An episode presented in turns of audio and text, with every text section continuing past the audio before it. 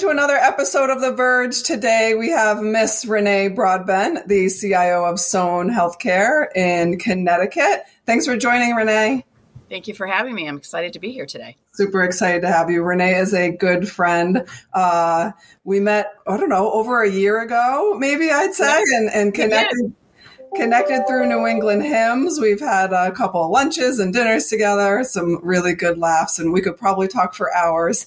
Um, Renee is also the incoming president as of July 1st to New England HIMSS. So congrats on that um, election, Renee. Thank you. Thank you. Thank you. I'm, I'm very excited. Um, I've been working the past year as the president elect with our board um, in preparation for it. Um, you know, we have a very large chapter, so and we're very active. So I'm looking forward to um, the coming year. We've been doing a lot of planning so far. So excited yeah. to be here. I'm excited to sit on that team as well. Can you talk about the award that we actually won this year and was presented at New England um, at HIMSS, two New yeah. England HIMSS? Yeah, so New England HIMSS uh, or HIMSS, I'm sorry, National um, has you know three awards the chapter can qualify for.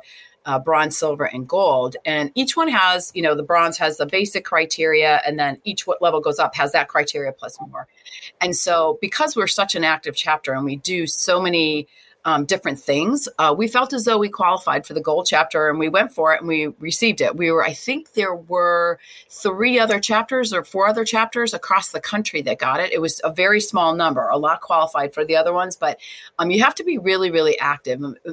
and although HIMSS doesn't require any organization uh, or local or regional one to have committees, um, they rec- they encourage them, and um, we have a lot of committees because we cover a huge number of states. You know, six states, very large, um, and we're very active, and we have great members who like to you know do lots of different things. So we are very fortunate, and we're going to go for it again this year, and I'm confident we're going to get it. Awesome. Yeah, I'm confident as well. Well, we do have at New England HIMSS our annual conference coming up on June 8th um, yeah. with some phenomenal speakers. Is there anything you want to add to that? Do you know how many yeah, people sure. are signed up yet? Uh, we have a little over 150 at this point that are signed up. Um, there's still tickets, so please, please make sure to sign up. We have two tracks. One is around digital health. The other is around clinical informatics. Um, we actually, if you need CEs, we do offer CEs on the clinical informatics track. Right now, we're at five. We think we're going to get six. Um, so just keep that in mind. It's a great event. It's at the Norwood Sheraton. Um, our all of our wonderful sponsors are there. Um, it's a great day, lots of information. Um, the food is outstanding. We have an amazing cocktail hour. So if you can stick around, that's always a lot of fun as well. Yeah, awesome. I'm excited to be there um, as well. So let's talk about you. Let's talk about you know how your background your maybe your education um, how you worked your way up to be a, a, female cio which is a unicorn in itself but you know getting better these days but still kind of unicornish. So go ahead. Yeah so you know i started off in um, actually insurance not healthcare. And um, you know I, I, started in this job and, and and i was a customer service person i got out of college i was just basically trying to find myself and um, actually, in college, I did take a, um, a, computer course and I didn't do very well in it. The only course I didn't do very well in in college, which was kind of funny given where I ended up. And um, so I transferred to a position there where I did a lot of analytics and uh, business analysis because insurance has always been, you know, some, some industries are farther along than healthcare and things, right? Um, and then one day I got an opportunity to go in healthcare by a colleague of mine. And um, I went and I loved it and I never looked back. And so I started off, you know, doing a lot of big project management work for hospitals, um, you know, surgery centers, uh, big reengineering efforts and things like that. And then I decided that I wanted to be my own boss. So I was like, oh, I'm going to be a consultant because I thought like at 30 that would be super easy to do. Mm-hmm. Um, and so I did um, with a business partner of mine. And we, you know, I started working with a lot of clients specifically around uh, HIPAA security. I got really, really interested in the regulatory and security part of IT because I could see that that was going to be challenging for healthcare in the long run. Um, and so I had my own company for a long time. And then my business partner decided he wanted to move on to do other things and I took a job at a hospital and it was a good time for me because I did have children, smaller children at the time. Um, and while I was there, I was like, you know what? I want to be a CIO. And I looked around to try to get some mentorship and I was like, couldn't find any CIOs that were female. And I was like, wow. And so I decided that I was going to do that. I was going to break that barrier and I was going to be a female CIO. And so this was a great opportunity for me because our CIO, who is who is a wonderful person, wanted to uh, was not from the area and wanted to return home. And so they kind of, you know, put me on that path. And I, I, had a lot of great mentors to help me get there. So that's how i got into um, being a cio and then i remember when i first became a cio in healthcare i remember looking up a statistic one day and only 3% of cios in healthcare at the time were women. I'm not sure how much that's moved um, but it's always been a passion of mine. And i was in a hospital for a long time. And then about 10 years ago i decided that value-based care was the was the train to go on to change healthcare. And so now I've been doing that for the last 12 years. Um, and it's super exciting. So it's a, it's a roller coaster ride, but I'm enjoying it. Yeah. Awesome. Awesome. And you did that all while you had twins. Yes. Uh, twins. so not just one and then the other, two little ones, one on each hip the entire time. Exactly. You know, it's, it's funny. I always um, talk to folks who are in that position now, you know, trying to make it in their career. And, you know, um, you know, it does require some juggling. It does require leaning on people and getting some help if you need it. Um, so that you can, you know, focus on those things. But I would also like to emphasize that, you know, it's a once in a lifetime. You know, you can never get that stuff back. So to make sure that you put that as a priority. Yeah, yeah, and you didn't have the advantage of all this remote work that we have now. You know, you no, no, and so I try to be super empath- empathetic to all my team, right? Like you know, family stuff. You you you know, work from home if you've got a you know someone has a baseball game or or something like that right. or a softball game. Um, so I try to be. I didn't have all of those options available to me, so I I was that I was that insane person in the third row vehicle speeding up ninety one, you know, at astronomical speeds to try to get to a baseball game when I had my little one and I was CIO in Vermont, I had a, the, these cubes around a table instead of like chairs. We actually positioned them one time so that I could be in the office and work. And I brought the mat for the pack and play. And Lindsay came and she napped there Well, you know, uh, so that was just accommodated because there wasn't remote, it wasn't remote no, and, and, and so I think that that's a huge benefit, and I don't necessarily for either, you know, it would either parent, right, or any parents, um, and I don't necessarily think it's self limiting, right, in terms of your career growth. Um, although I do right. think, you know, I, I, counsel my own kids to say, like to spend, make sure you spend a little time at work networking and getting to know who people are in person because that, that's yeah. a value add as well. Yeah, absolutely. Let's pivot over to your uh, phenomenal data security, privacy background, and and so what are you doing at SoNE to ensure that you all are secure and your you know data is kept private and and all up to speed with the evolving uh, world of security? Yeah. So uh, great, great lead in. We, we've done a lot. Um, I've been at SoNE for about two and a half years. Um, when I came in, um, I had some work to do in terms of building that. It's that's which is very typical for most organizations, right? Mm-hmm. Um, and so um, we do process and have a lot of protected health information um, to treat our you know patients and to provide our, our providers with the information that they need to give the best care that they can. Yeah. um, and so we have a um, codified security strat- security strategy um, that I evolve every single year. And, and it's been a progression over time. And it has to be it can't be a plan you bake and then oh, there it is. It's it's good. It has to be evolved over time. So you've got the basic framework in place, which is you know make sure all number one all your policies and procedures in place. So we put all of that in place. Um, I'd also like to just say that I partner with our compliance and privacy team, right? So we work as a as a team to make mm-hmm. sure we deliver all of that. Um, so we have our policies and procedures in place. We actually have a policy committee in place so that we review those on a cadence, right, to make sure we're mm-hmm. um, um, keeping up with all of that. So that's that's kind of like the baseline type of things. And then we really do things like real-time risk management. We have tools that we monitor real time with all of our um, vendors that have protected data. Um, it's we have there's some great tools out there, and I'm not going to advocate for one vendor versus another, but I do yeah, like yeah. The, the, one that we have. Um, gives us real time reports. It's, it allows us to be interactive with that vendor when we see um, decreases in their grade, we can go and ask them why, you know, that, you know, and, and fix it. Um, we also do a lot of security and awareness training. So Um, we do have a tool that we use. Um, it's great. We send out vignettes every month. We have a contest going on for Cybersecurity Month in October. Um, this particular software has series in it, like Netflix, that you can binge. Um, yep. And so we're, we're, we're challenging people to binge it, and we're giving little quizzes, and we're doing some prizes awesome. at the end.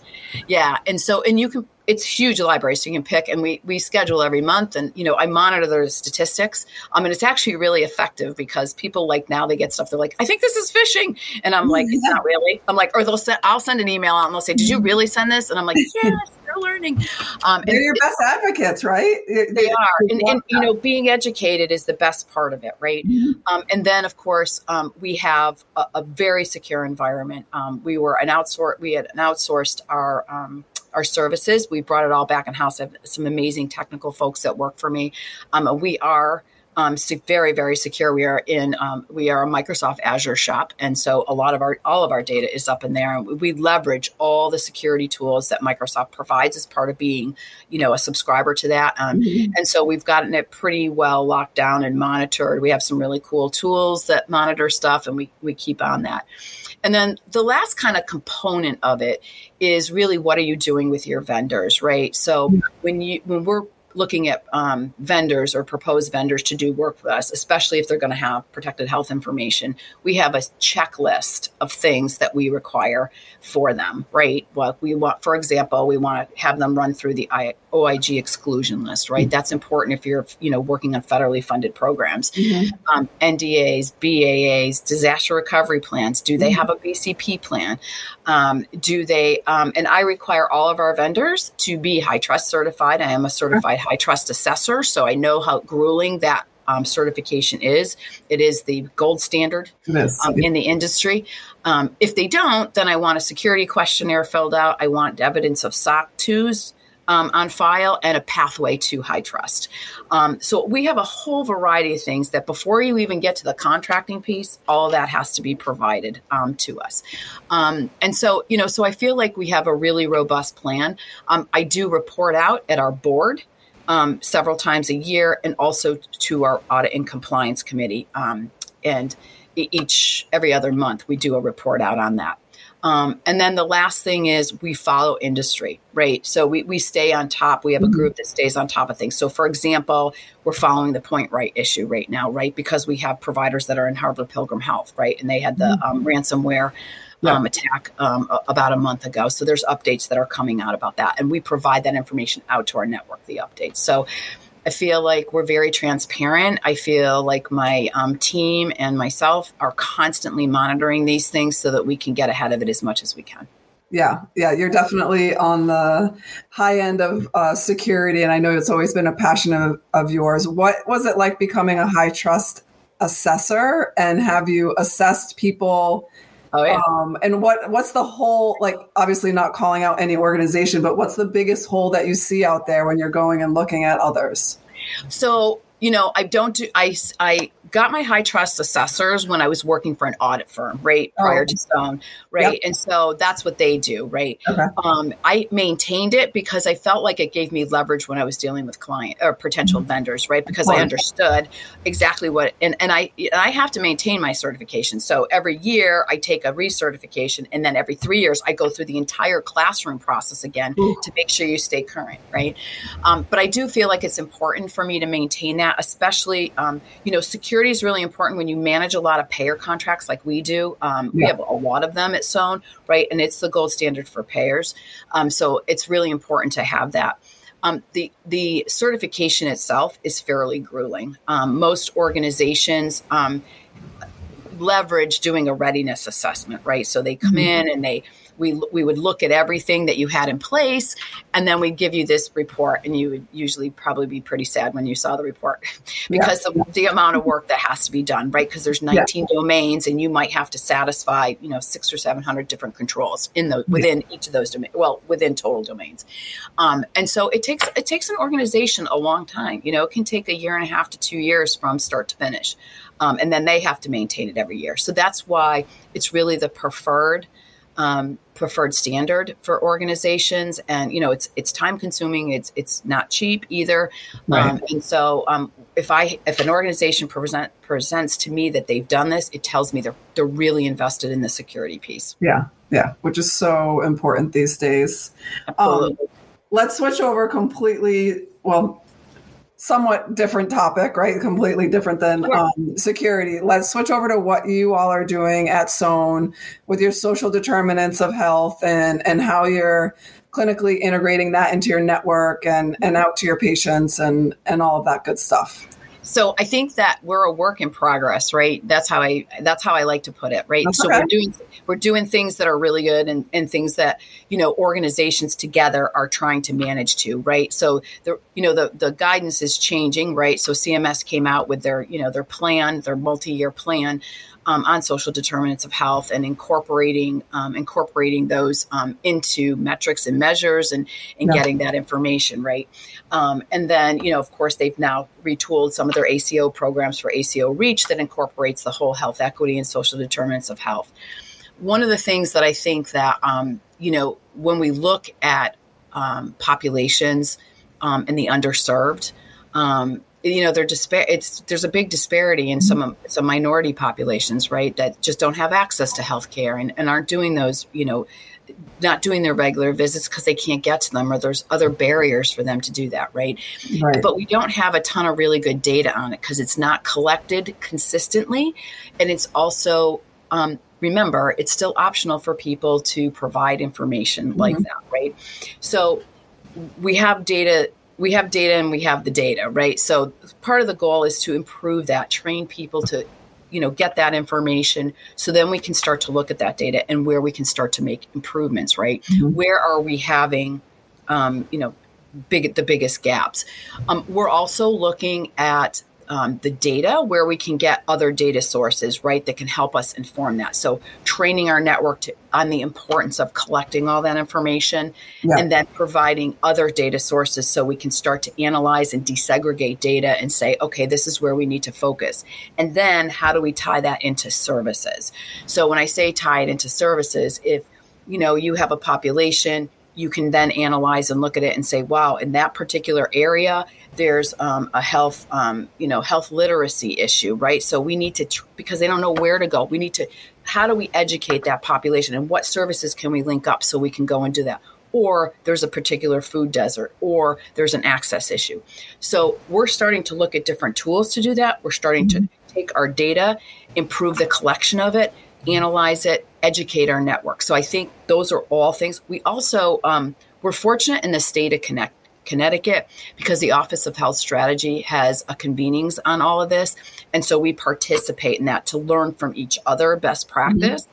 And try to create a unified front, you know, because Connecticut is such a small state. You know, yeah. we can share the data, and let's just call it most of everybody's on Epic, so you know you can get the information pretty easily. So yeah, yeah. What yeah, I think I read somewhere in a publication that, you know, the effects of a person's health is, you know, 80 to 90% and, and the leftover is just, you know, what they see as a, you know, seeing their provider, their doctor stuff. But all these social determinants are just yeah. yeah. such a big part of their life that I don't know why we're not like focusing on them so much more. Well, you know, it's really funny because I was having a conversation, or I've had multiple conversations with colleagues, and you know, um, being a project manager um, originally, you know, I'm all about the root cause analysis on things, yeah. right? And I said the biggest problem healthcare has had is that um, we fix problems. We put patches on problems. This is my personal opinion, right? We fix mm-hmm. it. We, we give more medicine, better drugs, and stuff like that. And I'm like, okay, that's great for someone who's sick, but how is it sustainable from an ongoing standpoint, from a cost effective standpoint? We need to go back and figure out why are we at this point? What right. is what what is causing this? And to your point about what you just said, that is part of the issue. You know, you have people who have grown up all their lives never having gone to a doctor, never mm-hmm. having access to fresh food. So they eat you know whatever they can you know whatever's convenient for them and that might not be the mm-hmm. best thing so they develop chronic diseases like diabetes which is the number right. one in the united states right they develop other health issues that go with them and then by the time they're you know 40 or 45 you know they've got multiple multiple issues affecting them right yeah. Um, a lot of people use the emergency room as the doctor's office that's why you get extended wait times and, and, and whatever so we have to figure out as a society how to fix that part of it because that will address the longer term, in my opinion. No, I absolutely agree. I think we just keep putting band aids on things and we're not going back to the root cause and really focusing on well care. I mean, I think the buzz is out there and we're, we're talking about it, but until we actually jump in the well care lake and yeah. actually start, I feel like enough has happened where we're, we're talking about it, but we're not we're still not doing anything about it. Right. Um, right. And, you know, one of the things too, like, and, um, and this is for anything that we talk about from a, a health technology standpoint, right? Um, is that, you know, we talk about interoperable data, we talk about having access to all this information, right? But at the basis of all these changes, right, is that we still lean on HIPAA as our regulatory guidance. And here's the challenge with that HIPAA was written in 1996. My kids were born in 1996. So, you know, they're going to be 27 in August. And a lot eighth grade. right. And so, but but a lot has changed, but that hasn't. And as these new things come out, they tend to lean towards HIPAA again, right? Yeah. And so there's a real call to say, is it time to go back and revisit some of that? Yeah. And we should, because every time we get to a new um, you know, a new jump point, right? We're like, oh, we're going to be all, yeah, but still make sure you do all these HIPAA things. Right. And, you know, we don't have uniform regulation across the country about it. You know, we have the federal law, but then some states have more restrictive laws than, you right. know, than HIPAA. So you have to follow that. So it makes that interoperable sharing of information. It makes the collection of certain pieces of information to help better assess what a patient needs mm-hmm. a little bit more challenging. And I'm not saying we shouldn't respect people's rights uh, right, right. We absolutely should, but we've got to we've got to find a compromise so that we can actually, you know, deliver more effective care. Yeah, we're sort of like splitting our legs, right? Because we yeah. we we push the 21st Century Cures Act and opened up all this fire and said, let's share all this information, but yet we're still screaming, yeah. oh, what about HIPAA? We need to keep it secure. And and I think there's got to be it needs to be a little bit further push so that we can share, but still keep the the mental behavioral health aspect of it somehow partition that off. Um, yeah, and I, I think that there's a lot of value. I think there's a lot of value to doing that, but then I also think that that is a component of why someone may have other issues as well. So what is mm-hmm. the fine what is the fine tuning of that so that that patient gets the care that they need and the other services that they need so that they can be well. Right. Right. Awesome. Um, what else are you guys doing over at SoNE uh, in terms of IT? How about your digital front door and in your patients, you know, use of your portal and and this whole switch in getting you know it's it's more about the patients using digital than than the doctors as much now right? Yeah yeah. You know so i think a lot of strides were made in covid like for telehealth and all that. And so i think it's more readily accepted across the board whether it's patients. I mean i know like i don't if i can just do a quick visit on a telehealth I'm in. And most people are are there, right? You know, we do still have some challenges with people not having technology. And and some people just like to be go to a doctor and like yeah. see in person. And There's nothing wrong with that. So I think where we go is how do we get the in between, right? Um, so we we we have embarked, um, you know, obviously like many organizations looking at digital health, how we can better um, implement, you know, um, access for our patients, and certainly one of those things is, uh, you know, a digital front door where we can deliver out to a patient options. And, you know, Trinity has done some good stuff around that already. You know, we're kind of obviously looking to see, you know, it's on how we integrate all that. We mm-hmm. do actually do video visits with our patients. And this isn't straight telehealth. This is more like confirming appointments and using text and things like that. And we find that we're so in SoNE, right, we're, we're managing a subset of that population, right? And so our care managers are able to interact with the patient and we find we have better compliance rates with, oh mm-hmm. yeah, okay, I'll go for my mammography or I'll go for my colorectal screening or or whatever it is. So we're starting to see some value in that. The next thing we, you know, we're hoping to do is put some technology, you know, maybe in a phone, right? No. Um, to say, okay, now how do I navigate through other things that I might need? Um, yeah. And we're also looking at some other, some pretty cool technologies out there that do like, um, you know, video vignettes about, hey, why an AWV is kind of is needed, right? So that people, when they go to the portal, see these types of things, and then it tells them how to get that. Yeah. Um, and certainly how we can make our website and our portal more kind of condensed because you know in fairness to everybody there's a lot out there right? You know how many mm-hmm. people have like four or five different portals? A lot. Yeah. Right? and so how do, how do we make that more unified? So it's again it's another you know way to evolve the process. Yeah. Yeah. I, I wish i just had it all one portal could be an app on my phone and and then you, it's easier to share when you go to the doctor's office you're not writing it down right times right. all your allergies and and uh, right. all your meds and you know all of that certainly not a plug for apple although i am an apple person you can mm-hmm. actually get all of that onto your phone and then okay. share it with share it so you know what kudos to them for kind of thinking ahead and getting that all yeah. because it's you know it's not a portal but you know all your information's in one place that you can get from all your portals right yeah, That's I just think like even having it in one place so that you get in an accident, you get knocked unconscious, you're able to get all of that and then transfer it to the, you know, when you arrive at the ER. Um, yeah. So, you know, when we first did uh, HIPAA security, right, we were rolling it out in 20, 2005, right? So we were, you were what, like a sophomore then? Um, so, uh, but um, no, no, it was interesting. I was doing some training and I'll never forget. Um, I was responsible for implementing HIPAA security in two different hospitals in the, the, second hospital where I ended up being employed, I was doing training. And I remember one day I had this person stand up in the training and go, Why would I want to do this? Why, why, why should I give everybody access to my data? And I'm like, Well, I'm not saying everybody. I'm saying, you know, integrate, blah, blah, blah. And I said, Well, let me give you this scenario. And I still use this today because I still think it's relevant. You know, you are on a trip somewhere, you're in a different state, and you have an asthma attack or you get hurt, right? And you're allergic to penicillin and you go into an ER and they don't have any of your medical records and the doctor you can't talk for yourself and someone says well the best treatment for this is penicillin and they give it to you yeah. right? And you go into shock right? So and that's the example I gave that person. They were like oh that makes sense. I'm like yeah wouldn't you want somebody who is looking at you to have all that information? And I still feel that way today.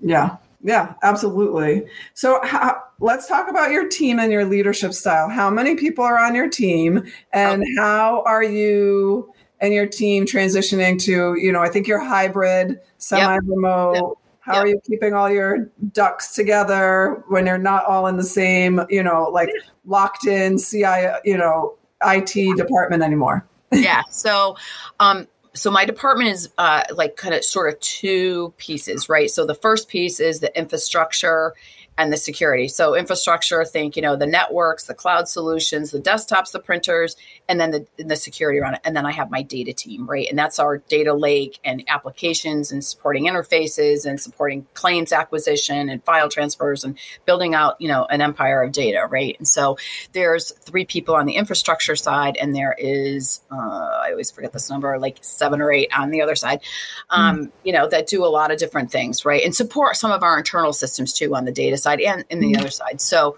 um, you know, I've retooled my team a little bit since I've gotten there. Um, you know, kind of switched some roles around and kind of pulled some things in house um, on my technical side. And so, um, you know, I really feel like they're in a great spot. I'm fortunate. I have a really amazing team. They are all super dedicated, um, hardworking, smart. Um, so, and they all get along. So I think that that's that's amazing, right? Um, I am not um, I am not a micromanager, so you can ask anybody who's ever worked for me. I do not like to get in the weeds anymore. I want to think about the strategy and I want you to kind of run the day to day stuff. So they do that, and then what I also try to do is then bring them all along, right? I try to make sure they have training, mentorship, things like that. We have one on ones, we have team meetings and so and the door is always open right? So but just because so and so reports to my director of data integrity or my technical director doesn't mean they can't pick up the phone and call me. There's no everybody everything is transparent. Um and when we SoNE as an organization, the executive leadership team, um, we we moved our location. Um, the pl- place we were in, um, the hospital needed that space, so we needed to find a new location. Um, and we made a decision then, like the chiefs would each decide what their teams wanted to do, right? So I have one team who likes to be on site. You know, they're just that's their jam, and they like to do that. And my data team's like, yeah, I'd, I'd rather just you know work remotely, you know, because it's mm-hmm. easier for me. So I left it up to them, and I said, okay, but we can do whatever you want, but you know, we will revisit it every once in a while to make sure it's we're staying in contact mm-hmm. and and it works. So, and it has. I mean, this has been going on now for two years, and I think it works just fine. So, what we're doing is um, we usually try to get together every couple of months, right? We do team, like in around the holidays. My our, the person I report to has multiple divisions. She gets everybody together, um, but like next two weeks from now, um, we're all getting together in our new office, right? We're going to do some team discussion and kind of mm-hmm. strategy, what we're doing for next year. And then around three, we're all going to go offsite to um, a nice place and relax outside and nice. some cocktails, maybe. uh, so maybe, um, maybe, not. Well, that's yeah. where the real conversations happen, right? Right. And so yeah. I try to create a relaxed environment, um, you know, for for folks, and and we'll go out periodically. We'll just meet at a restaurant. We'll have some eats and drinks, and you know, just kind of talk about stuff that's important beyond work, right? Because a right. lot of that tells how people are doing and how they're mm-hmm. feeling. And I sometimes hear things that makes me think like I, I need to reach out, um, yeah, reach out to that person personally because you know they're going through some stuff right now yeah, I think you're really good at vibing people out and knowing how to yes. help coach them back. Yeah, you've, yeah. done that for me a few times already. So, um, so we're gonna close out the podcast, but before we close out, I always ask a question. And so, yep. what would your team, your family, your twins um, say is your superpower? I would say my superpower is that I have strength and endurance, endurance and resilience to face challenges. Um, and I have a great eye for detail, and I have the ability to analyze a particular situation. And then because of all of that, I, I can be super flexible and adaptable. And I think part of that has evolved over time. I don't think that I was always that way, but I do believe that's my superpower now. Mm-hmm. Um, and, and um, just to give you cr- my children credit, it is it is they who have given me that opportunity because I did not know I was having two of them until I was almost six months pregnant, and I had the room all picked out and cleaned up, and I was like, "What?" Um, so that was being flexible and adapting, but um, also, um, you know, personal. Um, I've had a lot of personal stuff, you know, especially the last couple of years. Mm-hmm. Um, and value based care is, is sometimes a roller coaster ride, and and so I think that it has built up an incredible resilience. I've had a couple things happen um, in my career that hopefully you never have to experience, but some people do. Um, job loss and things like that. And I think what it has done is is build up this incredible strength to realize that you can come out, always come out on the other side of things. Yeah, I no matter what. People that too. I know. I love it. I'd like to also add that you're definitely in the get shit done club. Yeah. So, um. yeah, I totally. You know what? I totally am, am in that person. I like to get. I get a lot of stuff done. I mean, New England HIMSS this year we'll be getting a lot of stuff done. We're yeah. already planning stuff. So I am. I am in the Get Shit Done Club. I love it. I love it. Renee, thank you so much for your time. And I look forward to see you, you at New England HIMSS June 8th at the Sheraton in Norwood.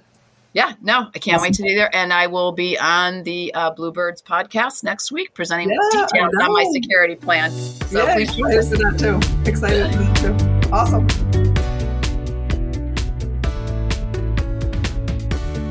Thanks for tuning into the Vurge podcast, brought to you by Divurgent, a leading healthcare IT consulting firm.